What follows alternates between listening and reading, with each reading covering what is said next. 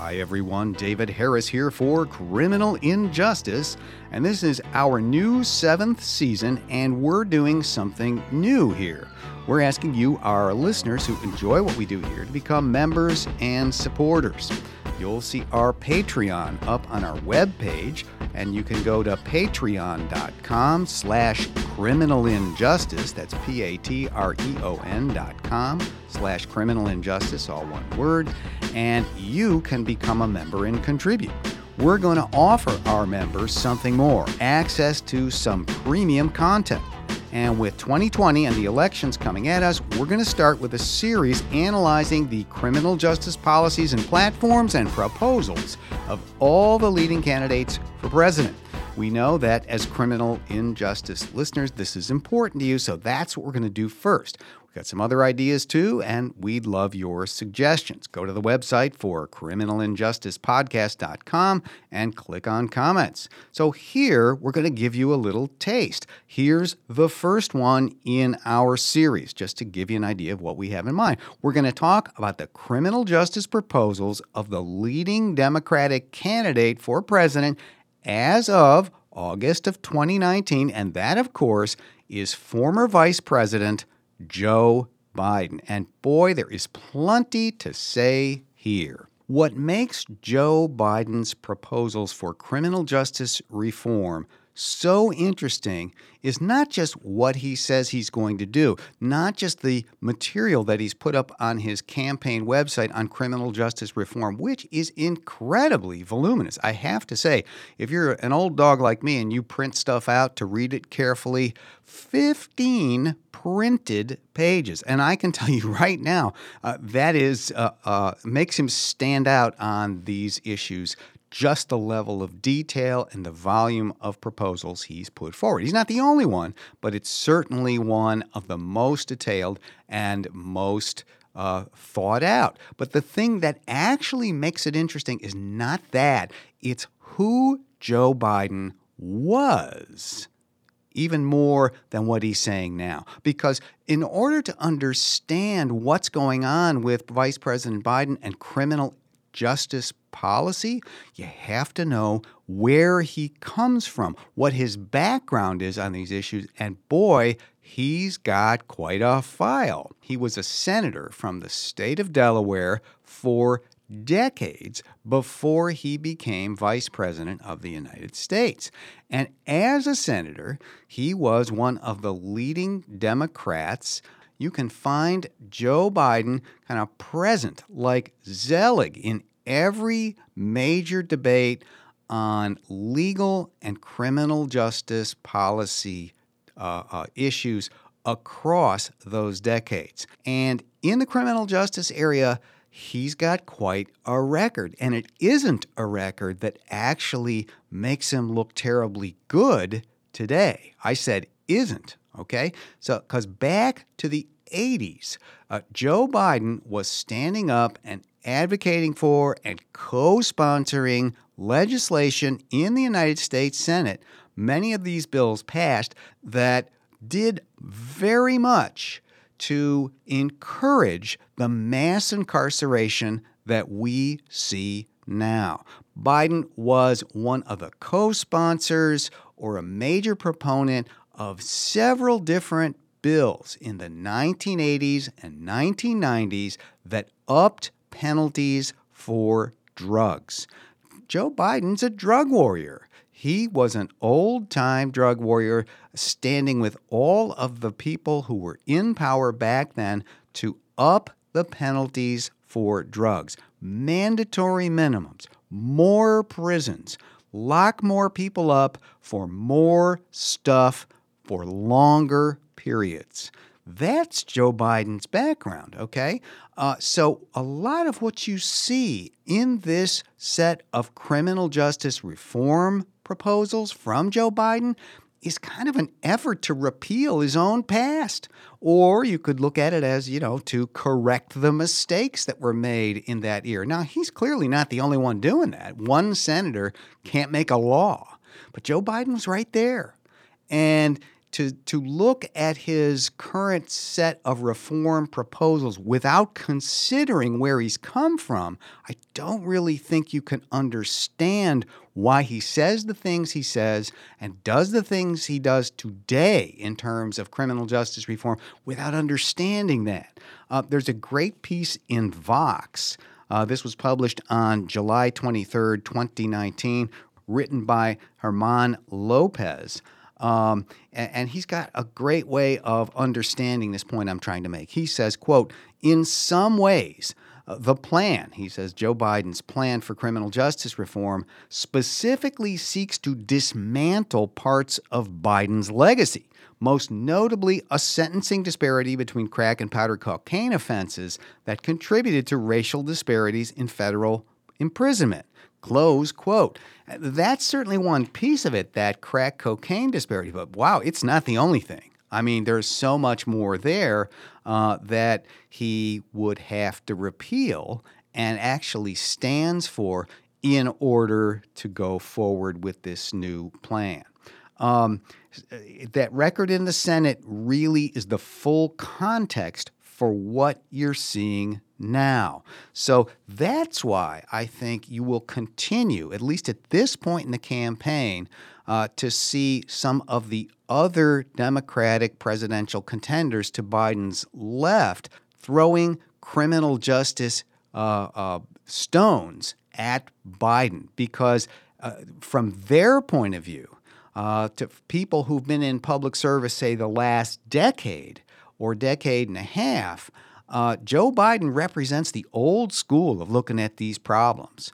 Uh, has he seen the light? Has he really changed? All those are absolutely legitimate questions given what we know about where he's been. So that's the full context of Biden's candidacy on these issues. You simply cannot ignore him standing up and advocating for more punishment, more prisons, even for drug users. Right? Now, everybody's changed a lot since the 80s. I think we all know what a mistake a lot of that stuff was. Uh, the 90s, uh, the 1994 crime bill, Biden was the architect, one of the architects, certainly, of that crime bill. Clinton was right behind that. Clinton and Gore running in 1992 as Democrats. There's no way we're going to be called soft on crime. Now, we're for the death penalty they advocate in their advertising for election in 1992. Biden was part of that. All right. He was one of those people pulling the Democrats in those directions. So that's the context. Let's take a minute now and see what's in this plan. You can go see the plan for yourself, of course, on uh, Vice President Biden's campaign website. Uh, and I would encourage you to read as much of it well, as you can uh, before you either toddle off to do something else or fall asleep.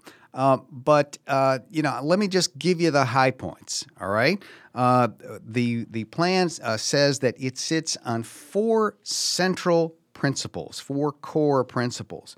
First, uh, reducing the number of people incarcerated while also reducing crime. That's core principle number one. Number two, for a fair criminal justice system, uh, we can't have a fair system unless we, quote, root out the racial, gender, and income based disparities in the system. Uh, core principle number three the system must be, quote, focused on redemption and rehabilitation. Now, like I said, given the context, that is a 180 degree change from an all out focus on nothing but punishment. The longer, the better. And number four, no one should be profiteering, his word, off of our criminal justice system. Um, so these are all four very interesting principles, and he's got specifics about each one. And I'm just going to toss a few of them out there for you. Okay? Now, it's important to remember that uh, Biden or any president, any chief executive of the federal government, uh, is only a federal official. And in the context of criminal justice, as so many of our listeners know, the federal system is only one of 52 systems in this country. Uh, it's one of the reasons I always started the podcast by talking about our sprawling and messy system, sometimes even noting that a lot of people don't call it a system. The federal government may be the leading indicator in certain ways, but it's not the big dog. The, the big dog is the states. All right, so federal government incarcerates plenty of people, 180,000 or so uh, as of this date, but that's only about 12% of all incarcerated people in the country. So, not insignificant at all, but it's worth noting just so we understand there's only so much that a president could do by passing federal laws or even giving out executive orders. Now, having said that, Biden seems to recognize that he wants to make change at the state level and he's holding out some things that might get that accomplished uh, under his core principles. So, among the things he's proposing is a very large grant program, say $20 billion in his plan, uh, that uh, is there to encourage states to uh, bring down incarceration and crime. That's that first principle, of course, in his plan. Uh, it's actually modeled on a Brennan Center proposal that is aimed at putting grants out there uh, on the condition that states eliminate mandatory minimum sentences for nonviolent crimes. So, because states hold the vast majority of prisoners, we have to reach out to the states, this plan seems to say. Um, and uh, in order to do that, he puts a carrot out there.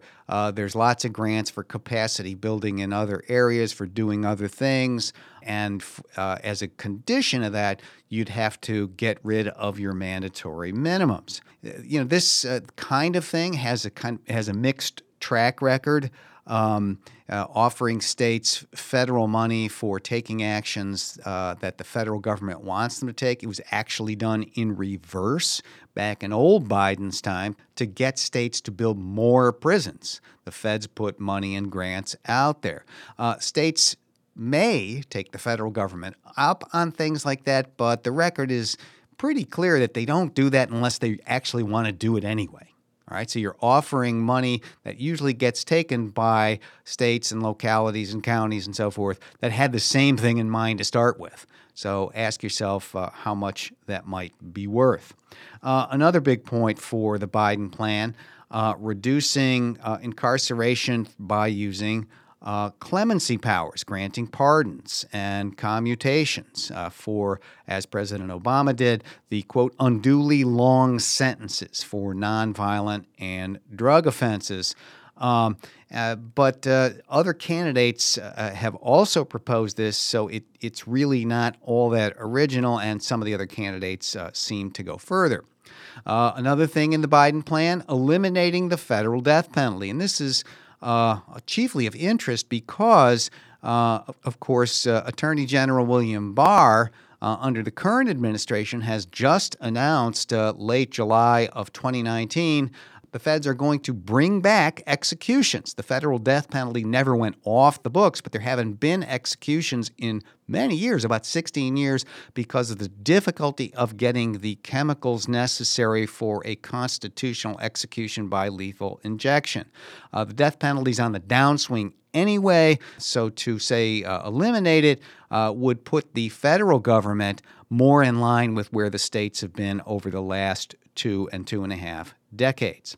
Another important point in the Biden plan, he wants to to scale back the most punitive uh, of our drug laws. And this, again, this is like a, an effort to repeal his legacy, to make up for the mistakes of the past that he was part of. He would, uh, uh, of course, uh, move to end all federal mandatory minimums. He would move to decriminalize marijuana use at the federal level uh, allow states to legalize marijuana without any threat of any federal interference. Uh, he would end that disparity uh, that still exists in the law. Uh, the sentencing disparity uh, between uh, possessors of crack cocaine versus powder cocaine, which used to be 100 to 1. You got the same punishment for possessing 100 grams of powder cocaine as you would get for one gram of uh, crack cocaine. Um, that is still in the law at a lower level, and Biden is is at least in part responsible for that, and he would repeal it. The uh, Biden plan also talks about ways to reform the police, and this has, of course, been controversial. Uh, and the Trump administration has done basically all that it can do to reverse the efforts during the Obama presidency, even the George W. Bush presidency, and certainly the Clinton administration toward police reform through the use of the federal statute called the Pattern or Practice Statute. Um, that statute allowed the Justice Department to come in to a city, a county, a sheriff's office, whatever it was, to do a deep investigation to see if there was a pattern or practice of offending the Constitution, perhaps through search and seizure practices, stop and frisk practices, use of force practices, whatever, and to then force upon the locality, the police department, uh, a comprehensive set of reforms through a court ordered consent decree. Um, that the Trump administration has completely left behind the first attorney general in the administration, Jeff Sessions, made clear he had no use for that. He never liked it, and it simply wasn't going to happen during uh, his watch at the Department of Justice. Uh, attorney General Barr, the current Attorney General, uh, seems to have no greater appetite to get into those things. Uh, Biden is proposing that that part of the U.S. Justice Department Civil Rights Division be reinvigorated. He is also proposing that the Community Oriented Policing Services Office, or COPS office, uh, be uh, reinvigorated and its funding be restored to $300 million, um, uh, a, a, level at which it was never funded. And the COPS office was part of the 1994 crime bill. As was the pattern or practice law. So Joe Biden says, okay, I was part of the 94 crime bill. Uh, there are things in that I, I would you know now categorize as mistakes but other things, including these two the COPS office, which gives expertise and more officers to police departments and helps them improve, uh, and the uh, pattern of practice law, which is there for police reform. We're also part of that, so he wants to reinvigorate those efforts as well. Um, and then there's a fair amount in the Biden plan about going after root causes. Now, this is of interest too because you know a lot of people will debate uh, what causes crime. Is this an individual matter with just plainly individual responsibility, or is a matter of root causes? Poor schooling, no jobs uh, concentrated poverty. Uh, you can you can get into lots of arguments over this. That you know, if you address those things, crime will go down. Well, certainly Biden is lining up with the root causes arguments now, and not so much with so, with uh, incarceration as he did in the past. He wants to boost spending on education, on housing, mental health care, addiction treatment, after school programs, all kinds of social services. Uh, he would use money saved from incarceration, which there will be less of under President Biden, to fund universal pre K. Universal pre K. All three and four year old kids will get pre K education and care. Um, and so, if you tackle those root causes, uh, the idea is it will uh, uh, address crime, bring it down. There'll be less need for the huge criminal justice system and system of incarceration. Those are some of the highlights in the Biden plan. Uh, but like I said, you can't really fully understand how significant this is and what it actually means without knowing the old Joe Biden of 25 years ago. The guy who stood for the drug war, who ramped up incarceration, wanted more penalties, more jail cells, uh, wanted all kinds of punitive measures, wanted to increase the presence of the police in communities. He did want to improve the police too, but boy, he was all kind of on one side of those issues. Nobody was going to out tough Joe Biden on the issue of crime. And now the political climate and the realities of our situation 25 years later, with so many people in prison, so many communities devastated by the drug war, the reality is so different. So, criminal justice reform for Joe Biden, comprehensive plan, yes. Even root causes, yes. Reducing incarceration? Yes, almost anything a reformer could want. But boy, it looks a little different when you think not of who he is now and what he wants to do in the future, but of who he was. That's it. That's our first pass at our presidential candidates. This was a review of Vice President Joe Biden's positions on criminal justice and criminal justice reform.